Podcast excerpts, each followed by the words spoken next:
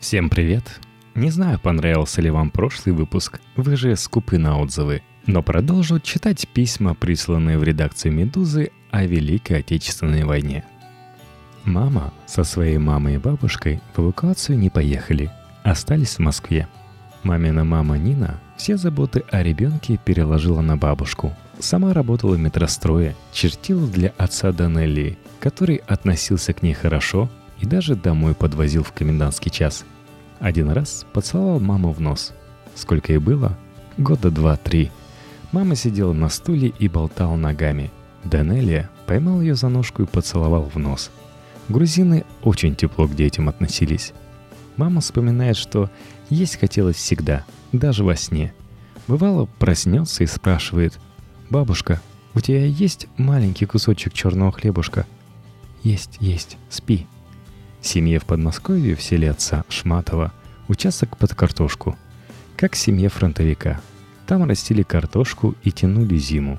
Соседка тетя Оля голодала еще больше. Она была не устроена и помогали только друзья.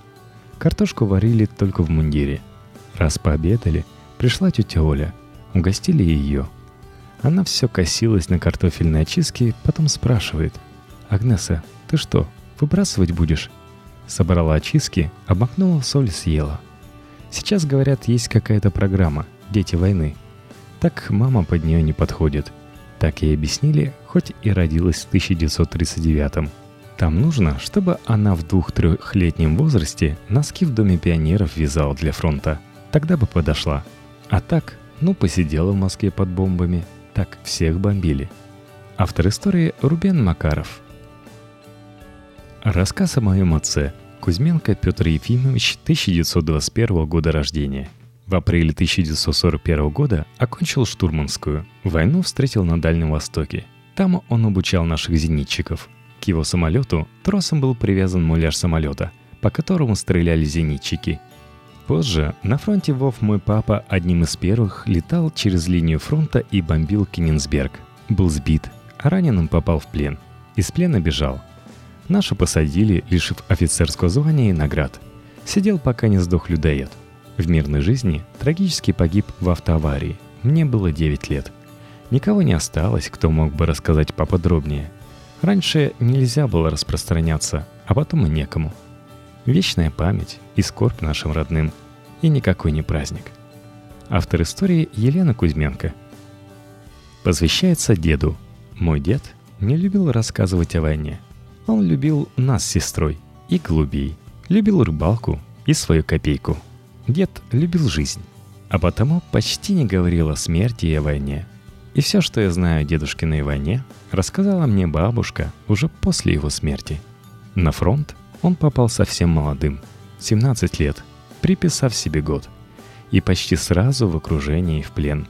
Когда пленных гнали в лагеря, слабых по дороге отбирали и расстреливали – Держались до последнего, но сил не было. От истощения и обезвоживания люди падали. Упал и дедушка, как ни старался удержать его сосед, дядька, живущий на соседней улице там, в мирной жизни. Их с дядькой и еще нескольких человек вывели на очередной расстрел к обрыву реки. Когда дали залп, сосед успел за долю секунды до удара очереди толкнуть деда вниз, в обрыв.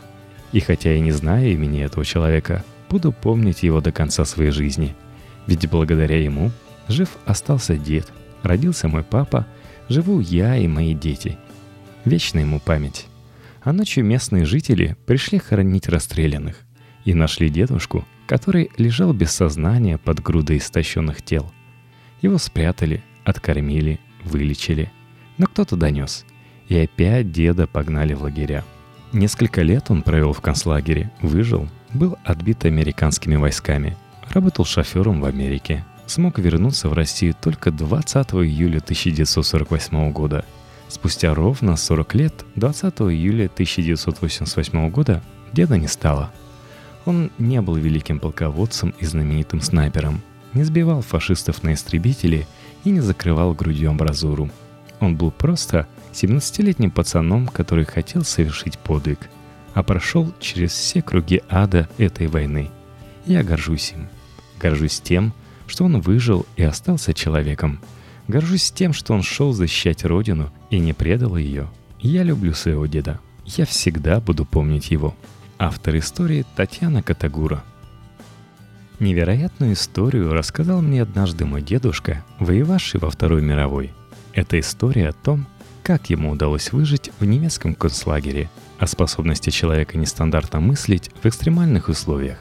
К сожалению, у меня не осталось деталей и подробностей, где именно находился этот лагерь и как назывался. Произошло это в 1941 году. Дедушке тогда исполнилось 18 лет. Лагерь находился возле шахт, в которых заставляли работать пленных. Как правило, из шахты живым уже никто не возвращался. Каждые несколько дней привозили новых пленных. Им давали какое-то время прийти в более-менее работоспособное состояние, а затем отправляли в шахту. Дедушка рассказывал, что днями и ночами до отправки в подземелье все думал о том, что же такое сделать, чтобы спастись от шахты. У пленных не было имен. Немцы различали их только по нагрудным номерам. Вновь прибывшие пленные получали свои номера и свои счастливые и последние несколько дней жизни на поверхности – Дедушка заметил, что многие из новичков пребывали уже в предсмертном состоянии и погибали еще до отправки в шахту. И тогда он понял, как найти выход. Если прикрепить умершему от туберкулеза новому пленному свой нагрудный номер, то получается, что умер ты. Если взять себе его номер, то ты вновь прибывший, и до шахты у тебя все еще есть время. Нужно было только выучить новый номер на немецком языке – чтобы откликаться на ежедневные переклички и оставаться неузнанным у местных лекарей, которые осматривали пленных перед шахтой. Так дедушке удалось прожить в лагере несколько лет. И тут надо отдать должное огромной удаче. Один из докторов все-таки запомнил его лицо. Но доктор оказался русским, выполнявшим черную работу за немецких лекарей. Этот доктор по фамилии Колокольников не сдал дедушку и этим спас его жизнь. Мой дед, Буньков Николай Тимофеевич, ушел на фронт в декабре 41 года. Ему было тогда 36 лет, воевал под Ленинградом. Судя по рассказам сослуживцев, был артиллеристом. В 1944 году, 19 декабря под Нарвой его убил снайпер. Бабушка ждала его всю жизнь. В 70-80-х годах по радио и телевизору зачастую рассказывали случаи об инвалидах войны, которые не хотели возвращаться домой и становиться обузой для родных. Иногда их находили родственники, и она надеялась, что дед одумается и вернется домой. В День Победы бабушка закрывала наглухо ставни и целый день никуда не выходила из дома. Автор истории Татьяна. Мой дед, отец папы Иван Кириллович, родился в 1918 в Алтайском селе, служил сержантом в саперной роте, пока не подорвался на мине. Это и спасло ему жизнь. Дело было так – Однажды его послали расчищать дорогу для разведроты. Разведчики шли брать языка. И по пути туда одну закладку он не углядел, зацепил. Деда ранило. С собой такого не потащишь. Ну, дали разведчики ему сопровождающего, чтобы назад доволок. А сами пошли дальше. И не вернулись. Погибли на задании. Все до одного. Так вражеская мина спасла деду жизнь. Ему сильно раздробило ступню, но хирург в госпитале, как рассказывал мне папа, жалился и не стал ампутировать махом, а сохранил пятку. После войны дед пошел работать в колхоз шофером. Пятки хватало, чтобы жать на тормоз. До конца к жизни он набивал пустой носок сапога или ботинка старыми газетами, носками, тряпками, чтобы обувь плотно сидела. Вспоминать войну дед не любил.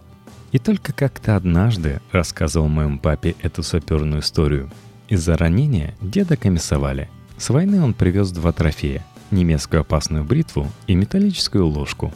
До конца жизни суп, по папиному выражению, хлебал только из нее. Очень эта ложка поразила моего папу. Такая, говорит, она была удивительная, легкая, ладная, отличалась от советских. Вскоре после дедовой смерти их с женой деревенский дом был продан, и старший сын перевез мать на юг, поближе к себе и в климат получше – где теперь та ложка? Автор истории Ирина.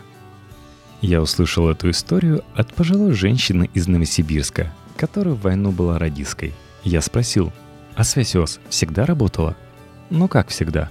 В 43-м подоршей наступление, а у меня радиостанция не работает. А командир у нас был из политодела.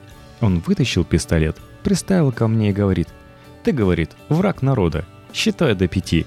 Если не заработает станция, я тебя пристрелю». А я и так ее, и этак, но не работает, и все тут. И только он начал пять говорить, а ребят раз его и убили. А я в таком шоке. Кулаком по ней как стукну, тут она и заработала. Отошла лампа. Ну, а я откуда знала? Мне 20 лет было тогда. Ох, сколько нас тогда таскали. И в СМЕРШ, и везде. Но потом выяснилось, что это он, оказывается, был врагом народа. Автор истории Борис Мамлин. Моя тетя Ксения перешла на третий курс Ленинградского электротехнического института связи, когда началась война. Студентов отправили на рытье заградительных сооружений, пайки хлеба сокращались. До общежития ходили пешком почти через весь город. Эвакуировать институт начали только весной 1942 года по льду Ладожского озера. В ее удостоверении от 12 марта о разрешении на эвакуацию стоит отметка, что вывезли ее 20 апреля. Тетя вспоминала, что на ее глазах две машины со студентами и преподавателями, ехавшие перед ними, ушли под лед. Потом она долго добиралась на перекладных до Моздока, где ее встретили родственники из Грозного, и на Орбе довезли к себе. Родственники вспоминали, что тетя была так слаба, что не могла самостоятельно передвигаться. Ее выносили в сад на одеяле. Окрепнув, тетя пошла работать на завод в Грозном, делала патроны – даже когда фронт приблизился к городу и уже выселили за пару дней чеченцев, она откладывала отъезд. Говорила, что слишком долго драпала от немцев, выбираясь из осажденного Ленинграда. Эвакуироваться не пришлось, Грозные отстояли. Еще она, когда показывала фото выпускников своей школы Нового Оскола, говорила, что из мальчишек ее класса так никто и не вернулся с фронта. Две другие тети Таисия и Лидия с детьми – попали в эвакуацию из Белгородской области в теплый Узбекистан, в город Фергану. Местное население тепло принимало всех, помогали чем могли. Так и прожили там мои родственники до 90-х годов, вырастили детей, внуков. К сожалению, родственники, которые принимали участие в активных боевых действиях, погибли на фронте. Так что могу привести только рассказы бабушки, которая в период войны находилась в зоне немецкой оккупации – Воронежская область, деревня Басовка. На момент начала войны и немецкой оккупации бабушке было около 13 лет. Как началась оккупация, бабушка не рассказывала. Единственное, что она рассказывала, это то, что в их деревне на период войны была размещена немецкая часть. Первое, что сделали немцы, заняв деревню, выгнали нашу семью из дома в хлев. Вся домашняя живность была забита и съедена немцами в первые дни – Бабушка еще удивлялась и говорила, что немцы как будто с голодного края пришли. В дальнейшем нашей семье, женщинам, так как прадед был призван в армию еще до оккупации, пришлось побираться, прося питания у тех же оккупантов. В основном этим занималась бабушка. Иногда ей помогала младшая сестра. Немцы, которые были размещены в деревне, по словам бабушки, были жадные. Еды не давали, изредка угощали шоколадом. В нескольких километрах от деревни стоял итальянский полк.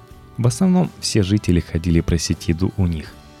Бабушка рассказывала, что итальянцев плохо снабжали, но несмотря на это, у них всегда можно было раздобыть свежую выпечку. Также у них всегда были в избытке лимоны. Зачастую они их выкидывали, и местные жители собирали их в близлежащих канавах. К жителям итальянцы, в отличие от немцев, относились скорее доброжелательно – но однажды, когда младшая сестра бабушки пошла просить у них еду, один из солдат выбил из рук протянутую миску, другой толкнул спину. Сестра испугалась и убежала. С началом оккупации часть жителей спряталась в ближайшем лесу, выкопала землянки и остались там жить. Немцы выследили их, вывели в поле, заставили выкопать могилы и всех расстреляли по обвинению в участии в партизанском движении. В деревне была семья, которая сильно пострадала при коммунистах. Они активно поддерживали немцев. Во время воздушных боев близ деревни семья выбиралась из убежища и аплодировала немецким пилотам. После прихода Красной Армии их расстреляли. При наступлении Красной Армии немецкий полк, размещенный в деревне, стал отступать. Немцы двигались маршем в гору и попали в засаду красноармейцев. Многие немецкие солдаты побежали в сторону деревни, но были перебиты по дороге. По воспоминаниям бабушки, все овраги в округе были завалены телами немецких солдат. Позже предприимчивая соседка решила сделать подарок сыну-фронтовику в виде новых сапог. Так как стояли морозы и все мундирование мертвых солдат примерзло к телу, соседка, вооружившись топором, пошла и отрубила ноги с приглянувшимися сапогами у мертвого немецкого офицера. Автор истории Максим. Мне почти 40, так что оба моих деда воевали, конечно. Про одного знаю немного. Был летчиком, был под Сталининградом. После войны стал профессиональным военным. В боевых действиях больше не участвовал – про героические сражения не рассказывал никогда и ничего, сколько не просила любимая внучка. Другой дед ушел на фронт в 1941 17 лет. 18 стал старшиной разведроты. Частая история. Евреев в разведку на линии фронта брали с готовностью по понятным причинам. Был контужен, вернулся в строй, победу встретил примерно в Вене. Чуть не стал полным кавалером Ордена Славы. У него этих ордена было три – но два из них второй степени. Четвертый, третьей степени получить так и не успел. Документы отправили, но когда пришел ответ, он уже демобилизовался. Да и что толку было бы? Ордена он все равно никогда не носил. Льготами ветеранскими не пользовался категорически. Он практически все делал категорически. Военная специальность и ранения сделали его до крайности раздражительным. Говорят, в конце сороковых он, великовозрастный студент, ходил в шляпе и дрался с каждым встречным антисемитом Москвы. Делать это за пять лет он, ясное дело, научился очень неплохо. Вспоминать войну не любил до последних своих лет. Только когда лежал уже, начал понемногу рассказывать. Про переправу через Керченский пролив на бревне. Все перепились не весь откуда взявшимся спиртом. И тут ударили немцы. Он-то, одесский мальчишка, мог плыть и пьяный сколько угодно – а сколько бойцов утонули? Про информаторов-особистов, которых внедряли в роту и с которыми все время, как назло, происходили несчастные случаи, пока не надоело внедрять. Про брата, самого близкого друга в жизни, который ушел в пехоту 16-летним, приписав себе год, и погиб, а дед выжил. Тогда я поняла, наконец, что за рюмка, накрытая краюхой, стояла каждое 9 мая на нашем столе. Мой дед умер в 92 году – и слава богу, думаю я теперь, он умер счастливым человеком. Страна, за которую он сражался мальчишкой, вдруг показалась совсем свободной. Отступил мрачный призрак этого усатого. По-другому он отца всех народов называл на моей памяти редко. Люди с портретами этого вождя в День Победы, будь он сейчас с нами, его бы подкосили. В таком возрасте это было бы уже чересчур. Автор истории Вика – мой дед, Виктор Александрович Ланда, ушел на войну в 41-м. К тому моменту у него было три курса Харьковского политехнического института, и его сразу направили в Сумское артиллерийское училище как особо грамотного. Буквально через пару недель обучения выяснилось, что он женат на дочери враге народа, моей бабушке Татьяне Михайловне. Его выперли из училища, и он попал на фронт рядовым пехоты. А еще через пару месяцев когда немцы уже подошли к Москве, стало не до политики. Грамотных офицеров не хватало. Во время какой-то проверки выяснилось, что в окопе сидит человек с тремя курсами технического образования. И деда перевели в артиллерийское училище тяжелой артиллерии. И зимой он очутился на Пулковских высотах. Весь выпуск Сумского училища, где он сначала учился, полег в боях под Харьковом со своими знаменитыми сорокопятками – а дед стал начальником батарейной разведки 152-х миллиметровых МЛ-20. Это потом в его судьбе будет блокада Ленинграда, где он залезал на сосну с немецким биноклем в руках и видел такого же молодого немецкого лейтенанта с таким же биноклем на далеком дереве. Будет известие о расстреле его матери еврейки на тракторном заводе в Харькове, будут голодные месяцы блокады, будут тяжелые, бесконечные, бессмысленные бои под Нарвой – как он писал в письмах моей бабушке и моему маленькому папе в далекий Алапаевск, будет тяжелейшая контузия в Польше, когда похоронная команда завалит его трупами на телеге, и только случайно медсестричка заметит бьющуюся жилку на свесившейся руке. Будут бои за Одер, когда он будет наводить орудие батареи на своего друга Шумейка, засевшего на другом берегу. Ну, я-то прицел повышал метров на 50. Но что такое 50 метров на расстоянии 11 километров? Будет штурм Берлина. Будет поездка на Урал за своей женкой, как называл дед мою бабушку в письмах, и за сыном. Задержание на вокзале в Алапаевске за одежду не по форме. Валенки с шинелью, а положено только с бушлатом. Из занятия строевой подготовки столовыми командирами четырежды орденоносного с кучей медалей боевого офицера. Будет недолгая, сытая и счастливая жизнь на нашей базе в Принслау, когда к нему приедут его жена и сын. Мой отец и бабушка будут умолять деда остаться в армии. На что получит ответ «Таня, в мирное время армия разлагает людей». Будет немецкий мальчишка, который сообщит ему о краже единственного трофея – велосипеда – «Капитан, капитан, русиша солдатан, машинан, цап-царап!» Будет возвращение в полуразрушенный Харьков и поиск оставшихся в живых преподавателей института. Вы меня помните? Я сдавал вам зачет в сороковом. Будет работа ГИПом в проектном институте и смерть от лейкемии в 85-м. Это все будет. А тогда, в 41-м, мой репрессированный и расстрелянный прадед, отец моей бабушки, спас моему деду жизнь.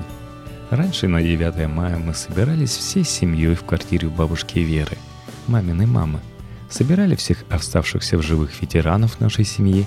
Дед одевал темный пиджак с орденскими планками, и мы устраивали праздничный обед.